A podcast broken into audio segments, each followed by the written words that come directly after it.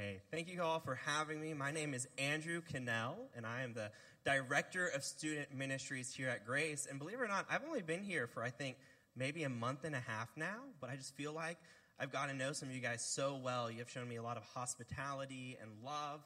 And I know it's not because I'm just the youth minister, because I remember when I first came here, kind of incognito to kind of scope the place out to see if I wanted this to be my job.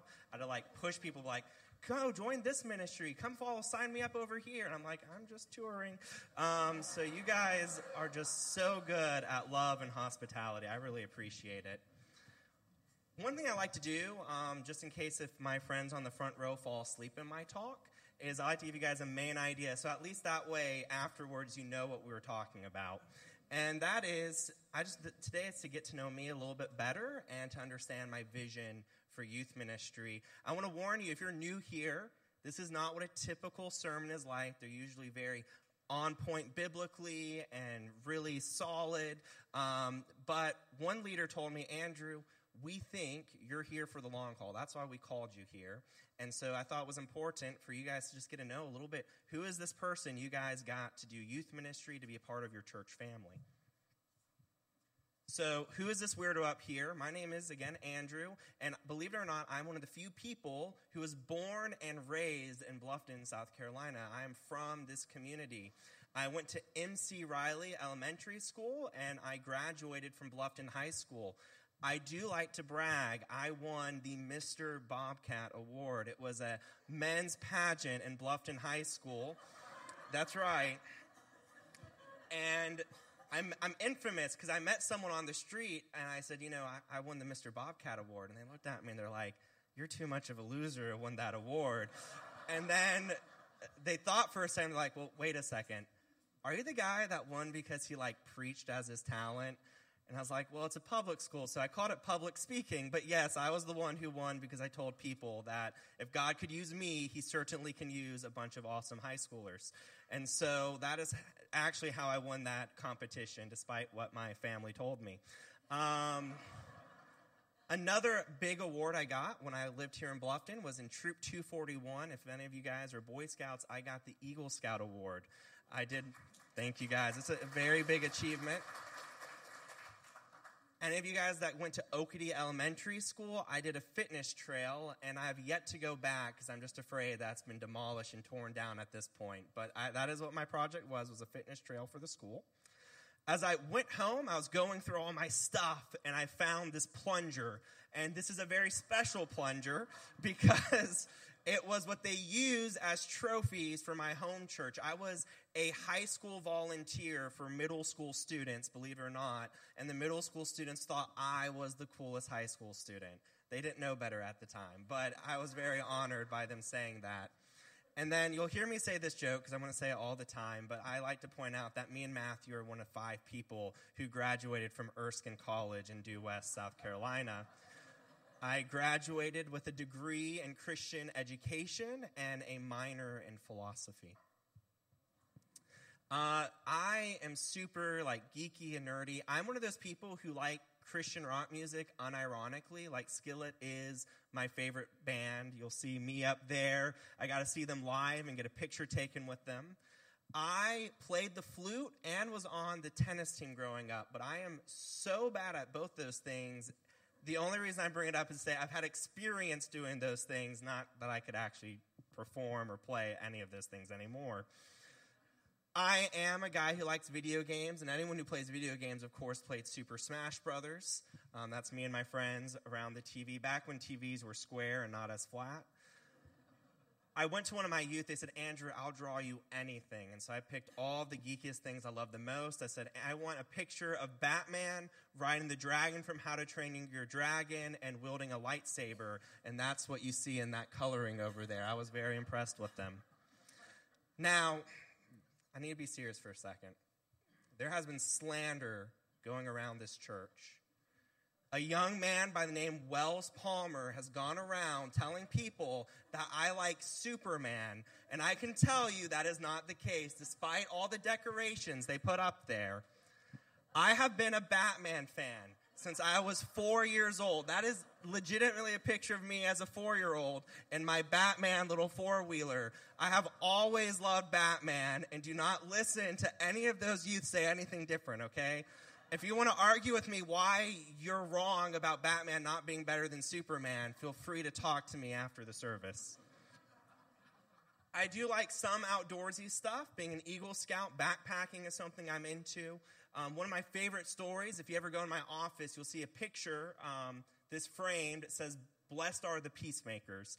And I would love to tell you guys the story behind that in full if you ever meet me in my office. But the short story is my great aunt, who I cannot tell you her age because she will kill me, but my great aunt wanted to go do a section of the Appalachian Trail as a part of her bucket list. And so me and my family were like, all right, we can't say no to you. And so we did the first 10 miles of Springer Mountain.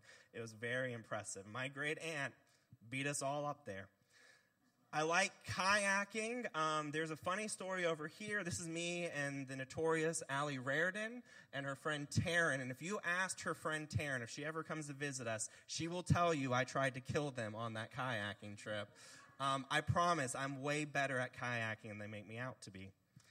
I am deathly afraid of heights. One way I try to combat that fear of heights is I used to do some rock climbing, not so much anymore, but my biggest accomplishment was at James Island State Park, and I got to do a 50 foot climbing wall, and I was really impressed with that. My mom was like, Andrew's laughing up there, and the leader had to be like, no, he's shaking up there. That's why his legs. Speaking of my lovely mother, she's back there in the audience. This is my mother and her rat that she adores called Coco in her hands. I promise you all, I love animals. Dogs are amazing. M- Matthew's going to do some spiritual counseling with me and this rat over here. There's some issues there. But until that day, um, other people I'm coming back to by being back in Bluffton are my best friend, Jordan, and his wife, Alex. They just recently got married and be in prayer. I'm trying to plant some seeds to get them to come here to Grace Community with us. Another buddy of mine, his name is Chris, in the far right of that picture. You might know him as the guy who works at Publix. Um, he won't be ever joining us because he is the bass player for Cornerstone Church, which is awesome that he's serving the church. And while I like not to make this too public, I am friends with Allie Raridan from back in high school. I did have an association with her. Friendship might be too strong, but an association with her. Going to a little bit of youth ministry, um, one thing I think is very important is that your relationship with Christ is not a Sunday morning thing, it is your entire life. And so I like to remind youth one, they're just cared about. So things that they care about, I want to care about. I want to join them and see them do their sports or their recitals or their art fairs. If they love it, I want to be a part of it. But I also want to encourage them because this is a chance for them to be a light. When we have youth who like lift up the football players after they tackle them down because they love and care for them, that's a way they get to show Christian love. Or when you see people encouraging and cheering their teammates on in a volleyball game, that's a way that you get to be a light when you play with integrity. So I like to encourage the youth that not only are they playing well, but they're imitating God with the things that He's gifted them with. I like just youth ministry in general. Here's a few highlights of my season of um, six years at the previous church I was at. One thing I did is I forget the complete context, but there's some competition with the children's minister, and I had to get pied in the face after church. And I think it's important to know, like, being a fool for Christ is a good thing. Like, being a little silly and ridiculous because it blesses other people and it glorifies God, I'm totally for it. So you're probably going to see me doing silly stuff. I know for a fact that this trunk or treating, you're going to see me be a little silly and ridiculous. I love seeing communities grow. And this picture over here, this is us after a five day summer program where a bunch of young people got to not only grow closer in their relationship with the Lord, but they got to apply it by learning to love each other. And that's what I kind of hope to see as we grow as a community, as a youth group here. I know you guys can already tell I love the sound of my own voice, so I really like to teach. Teaching is definitely something I enjoy doing. I just have a passion of teaching people that this is this text, this Bible is not old and antiquated, but it actually deals with our lives today. I do like playing games. Oh, not done yet. I do like playing games. Um, This is an image of one of my kids. We were paintballing together one on one. And I want you to know he beat me because he cheated, all right? The other kids told him I was coming behind him. I would have totally won if it wasn't for that. And more importantly, here's what I really love about youth ministry is when we get young people to be just as involved in ministry as anybody else. I love seeing young people love the Lord, and whether that's serving in the booth back there, whether that's helping with children's ministry, praying for other people, seeing someone who's lonely and saying, I'm going to take my time to care for them. I jokingly tell people my goal is for them to do my job for me, but in all seriousness, like I want to see them doing just as much work for God's kingdom as anyone else here. And in that picture, that one's a touching one for me because that's all of the former youth from the last church I was at they went in front of the entire congregation, the entire church, and they laid their hands on me and they prayed that the Lord would use me here at Grace Community Church. And it's those kind of things that I want to see youth being involved in doing. I thought it'd be important to share with you guys a little bit about my own personal story as well. Uh, my mom told me that we were going to go to church, and I was like, um, I'd rather play video games and watch TV my mom's like, Who do you think you are? And so I went to church. And because my mom forced me to go to church, I met a man named Arnold Bradshaw. And in God's sovereignty, this guy was actually good friends and kind of like tennis rivals with my grandfather who moved to the Bluffton area. So I went to church under him, was taught basic Sunday school classes. He moved to a different church. A few years later, I followed him to that church. And he says, Andrew, you know how I teach Sunday school. Why don't you be my assistant? And that was my first taste of being a leader in a church. And so I assisted him in his Sunday school classes. And then it dawned on me a little bit um, maybe I should know a little bit more about this Bible. So I started reading it. And reading Genesis 1 as a middle school student is not only confusing, it's very scandalous. There's some interesting stories in Genesis 1 and that's where this guy over here, um, or not Genesis, just Genesis in general, uh, Stephen Chisholm comes into play. You might know him as the youth minister or pastor at St. Luke's. He was my youth minister growing up. And I would go to him with all the most ridiculous, uncomfortable passages found in Genesis. I'd be like, explain this one to me, Steve. Why am I teaching this one to children, Steve? And instead of him being irritated with me, he lovingly listened to me. Sometimes he'd say, I actually don't have the answer, but I knew he cared about me and he cared about my problems. And that sowed seeds into my life. And that was really important because I don't know if you noticed, when I talked about people I was returning home to, my dad wasn't a part of that list. It's a beautiful picture of my parents on their wedding day. And if you need to know anything about how my dad is awesome, anybody willing to wear the Robin costume from Batman and Robin has to be a pretty great guy, okay? But my dad also dealt with some addictions. Some he conquered, which was awesome. He also battled against mental illness. And he sadly lost to that battle. And so here I am, a middle school student, slowly learning that there's this God in the universe, and having to reconcile that my father died. And the one question people always ask you when you lose someone is what happens to your loved one when they die? I didn't know. Not with any confidence, so I decided I was going to pray. And I prayed to God. I said, Look, I'm going to make a deal with you because I thought I could do that. I said, Look, I'll give you my life if you just answer this one question. You just have to do one thing. What happens when people die? I don't care what the answer is, I just want to know what is the answer. And without going into the minutiae things, God revealed himself in a powerful way, and he let me know that there was a place for my dad and for a person like me and his family for all eternity. And that changed my life. It made me, amen, it made me want to live for this God who cares for broken and messed up people. But God wasn't done putting people in my life. He then brought this guy named Danny, who taught me that being a Christian was, whether you're playing video games or eating meals or going on walks, he always loved Jesus and talked about Jesus. And then I met these two young, or to these two ladies called the Elizabeths. Yes, their both names was Elizabeth. And they taught me that I could be loved in my brokenness, but also that I needed to repent and be a better role model. And so they both showed me how to be loved, but also be refined and transformed. And then you guys might know this guy as the owner of the Corner Perk. I know this as the youth minister who said, Andrew, you want to lead for the first time?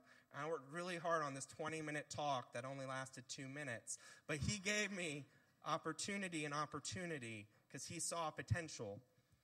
And then here's my buddy Josh, or Mr. Hicks, as some of you guys know him, and he helped refine me and sand me, and he gave me my first internship as a youth leader.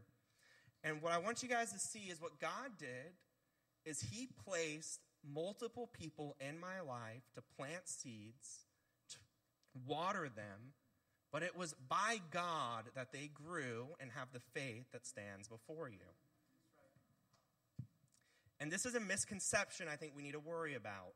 Because I think sometimes, I think some of you thought we hired me because I was going to miraculously come here and I was going to revive youth ministry and I was going to change everything and everything was going to be great because we have a new youth minister. And I hate to say, I'm going to have to humble your expectations. It's not really about me, but it's about the God who chooses to not only use me, but all of us. We do this as a team. There's an argument going on. Some people are like, we don't need youth ministers. We just need our pastor Matthew to do all the teaching. He's the better one to do it. And there are some people are like, no, no, no, we need families. Families are the people to disciple and raise children. And then some people are like, no, no, no, they just need a Bible. They don't even need their parents. And it's like, guys, you're missing the point. We're all doing this because it's God who empowers us. This is a real argument that even happened centuries ago in the church of Corinth, where essentially they were saying, Oh, these leaders, that's why I'm a good Christian. Someone was like, I follow this guy named Apollo. That's why I, Apollos, that's why I'm a good Christian. Another one's like, I follow the teachings of Paul. That makes me really great. And some snotty guy was like, Well, I follow Jesus. And Paul complains. He's like, Guys, you're missing the point. He says, what is Apollos? What is Paul? Servants through whom you believed as the Lord assigned to each. Paul planted, Apollos watered, but God gave the growth. So neither he who plants nor he who waters is anything, but only God who gives the growth. He who plants and he who waters are one, and each will receive his wages according to his labor. For we are God's fellow workers. You are God's field, God's building. The point of this passage is not for us to be thinking, oh, this one person is going to transform the young people or anybody in discipleship.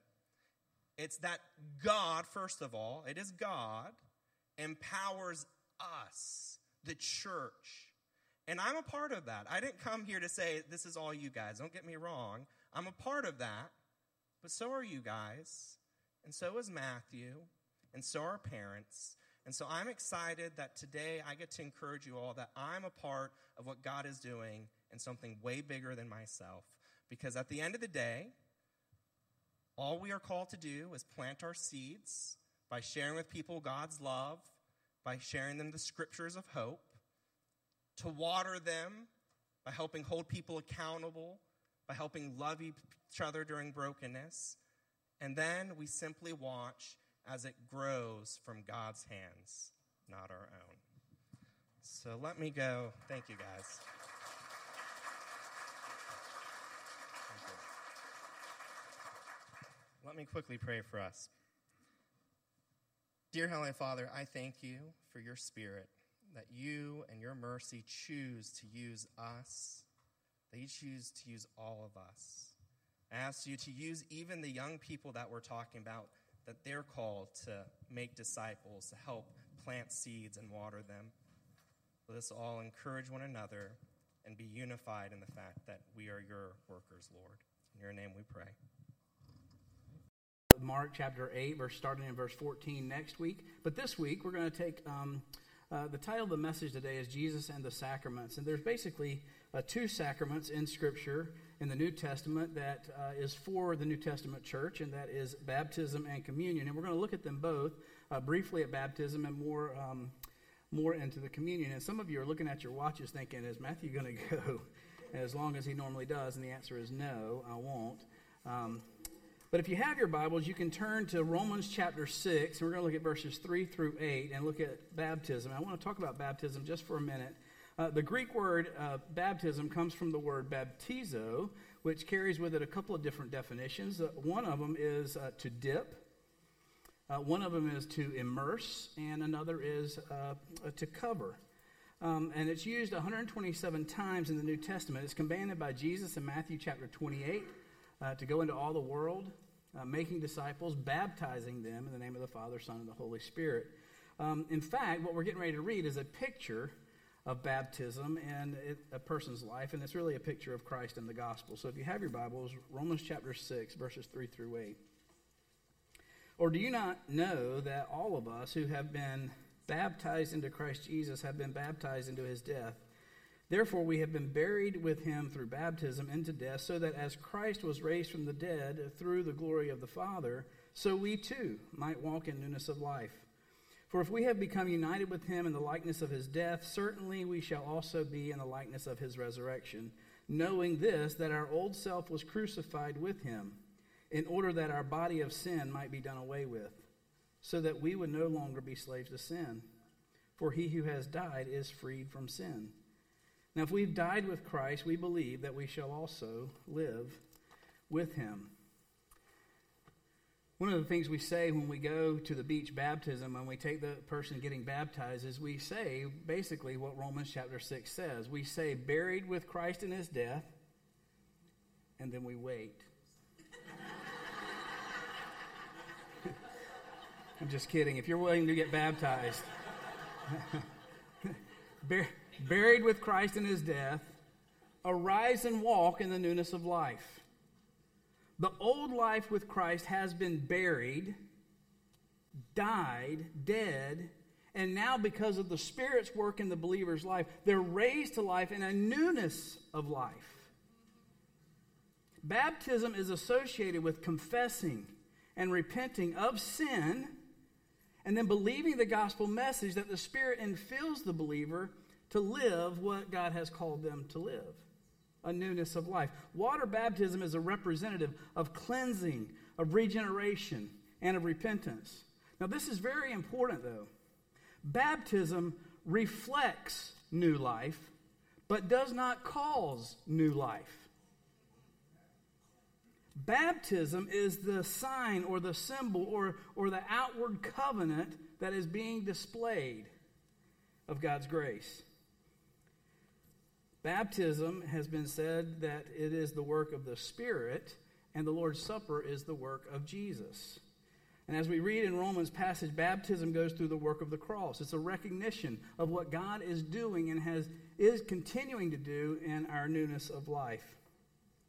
Baptism is an outward sign or statement of obedience that you are declaring and proclaiming Christ's work in you.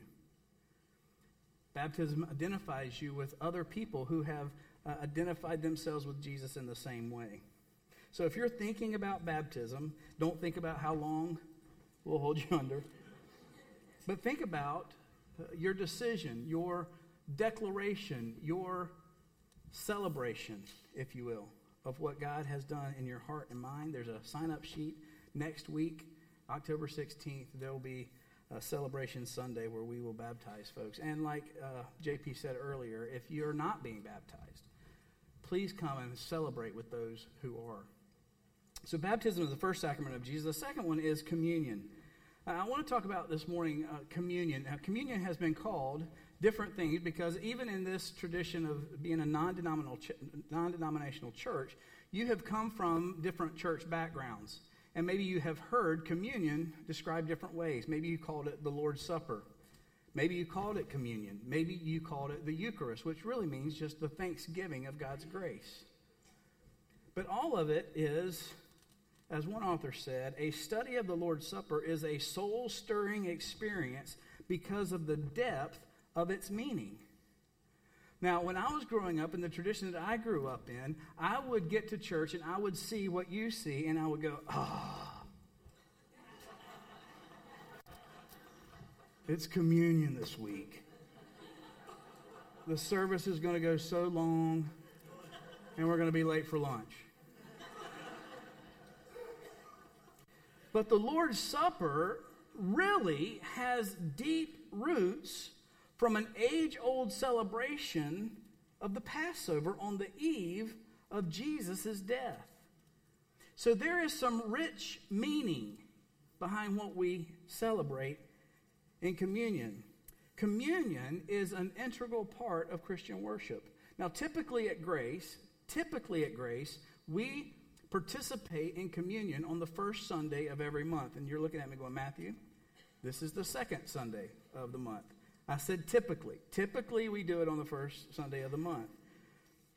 To constantly set ourselves up in a, uh, not out of routine, but out of a constant rehearsal of Jesus' work on the cross. Now, if you remember, the Passover was the most sacred feast of the Jewish uh, religious year.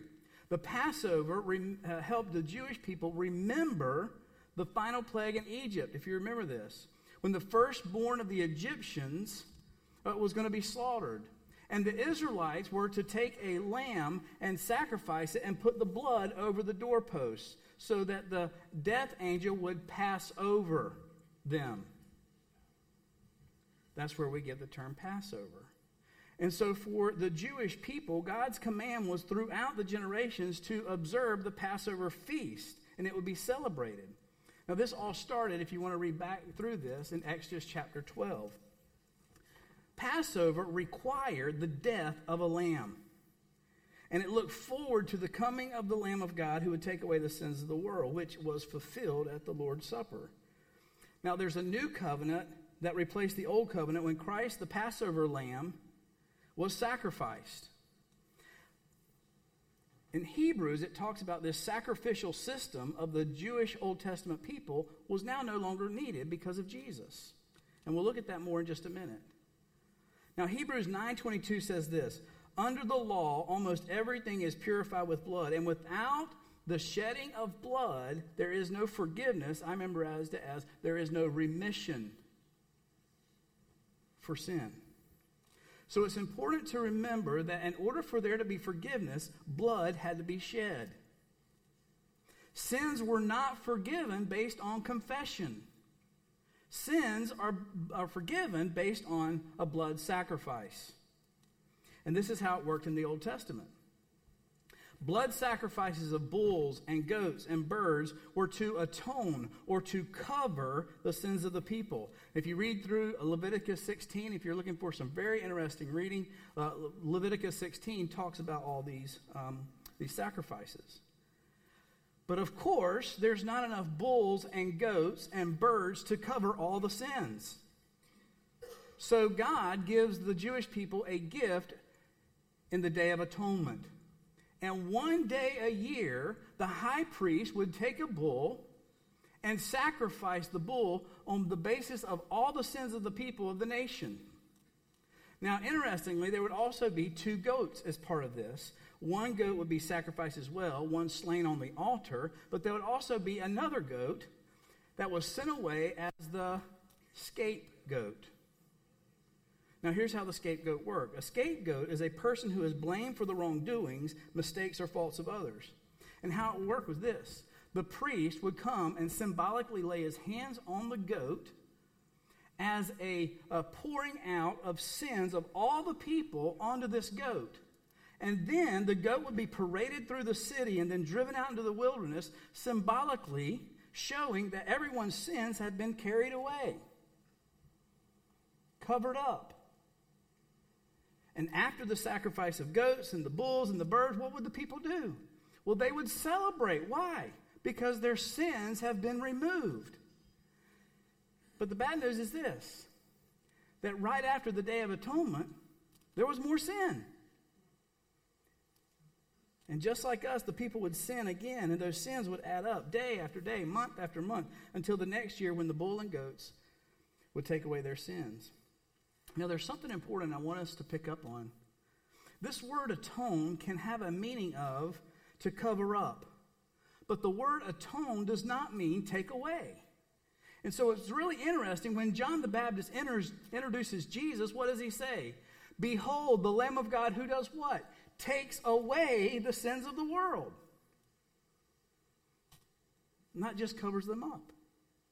John is signaling something new in Jesus, that he is the one that's going to take away the sins of the world. Hebrews tells us that the sacrificial system was only a shadow of the good things to come, which was Jesus. Jesus, in contrast with the high priest who would have to come over and over every year and make sacrifices, Jesus offered his sacrifice once and for all. Hebrews 7:27 Unlike the other high priests, he has no need to offer sacrifices day after day. He did this once for all when he offered himself. Hebrews 9:12 He entered once for all into the holy place, not with the blood of goats and calves, but with his own blood, thus obtaining eternal redemption. Hebrews 9:26 He has appeared once for all at the end of the age to remove the sin how? By the sacrifice of himself. It is as if God on the cross did symbolically what the priest did in the Old Testament, laid his hands of all the sin, past, present, and future, on Jesus. Jesus was our scapegoat and took away all the sins of the world once and for all. Jesus does not have to offer another sacrifice because of his one time death on the cross. One author said it like this He did this one time for all time, one time for all people, one time for all the sins of all the people for all the time. You got it? That's why I love Horatio Spafford's third verse of It Is Well With My Soul. My sin, oh, the bliss of this glorious thought. My sin, not in part, but the whole past, present, future, is nailed to the cross, and I bear it no more. Praise the Lord, praise the Lord, O my soul. So, the Lord's Supper, this Christian communion, the Eucharist, is a remembrance of what Christ did as a fulfillment of the Passover. Remember what Jesus is doing in the Last Supper, the last Passover supper in the upper room with his disciples. Luke chapter 22, verses 19 and 20. And he, Jesus, had taken some bread and gave thanks. He broke it and gave it to them, saying, This is my body, which is given for you. Do this in remembrance of me. And in the same way, he took the cup after the, they had eaten, saying, This is the cup which is poured out for the new covenant of my blood. Jesus, with his disciples, breaks the bread as a symbolic saying that this is my body broken for you. Do this whenever you do it in remembrance of me. Up until now, when the disciples uh, and all the Jewish people saw the bread, they thought of Egypt and the fleeing of Egypt. And now they think of Jesus to symbolize Christ's body. In the Passover, Jesus gives his disciple a visual Then he says, This is the cup of the new blood, the new covenant in my blood, which is poured out for you. Remember, without the shedding of blood, there's no forgiveness of sins. That's what we sang earlier. If it wasn't for the cross.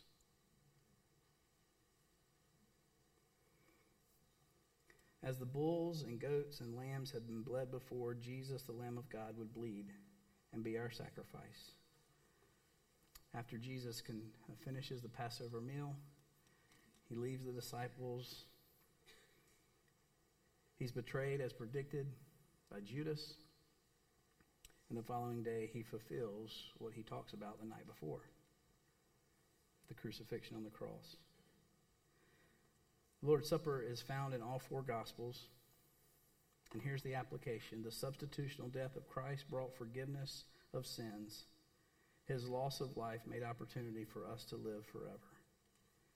That is why we reverently celebrate.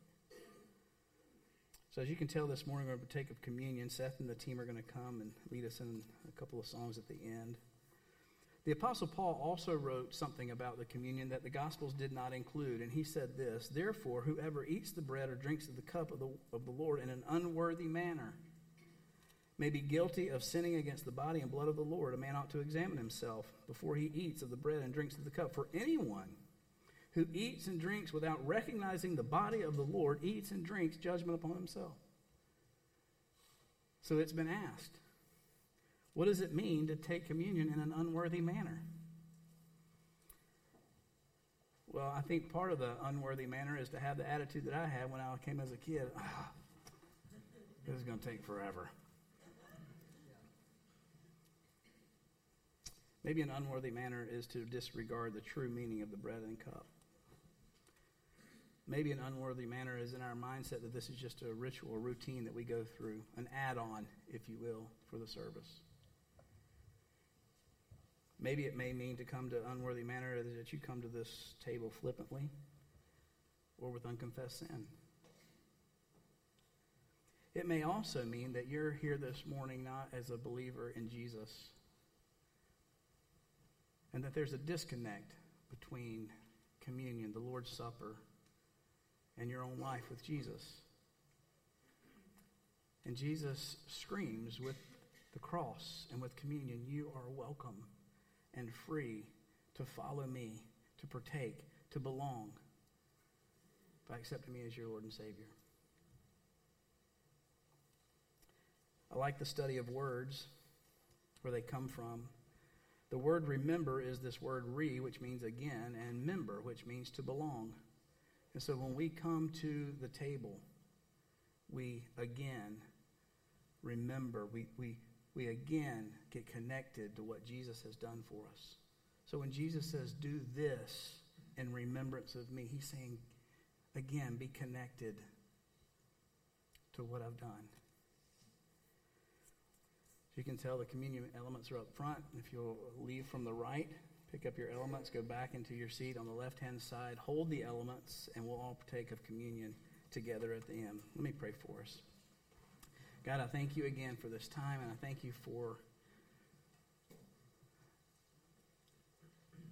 this moment in the service where we can remember, that we can reconnect, that we can understand anew your sacrifice. Uh, God, help us understand that this is not something we add on, but we think about without the shedding of blood, there's no forgiveness for our sins. And so that's why we celebrate that you are the Lamb of God who takes away the sins of the world. Help us, we pray, with this in Jesus' name. Amen. You come and protect the communion.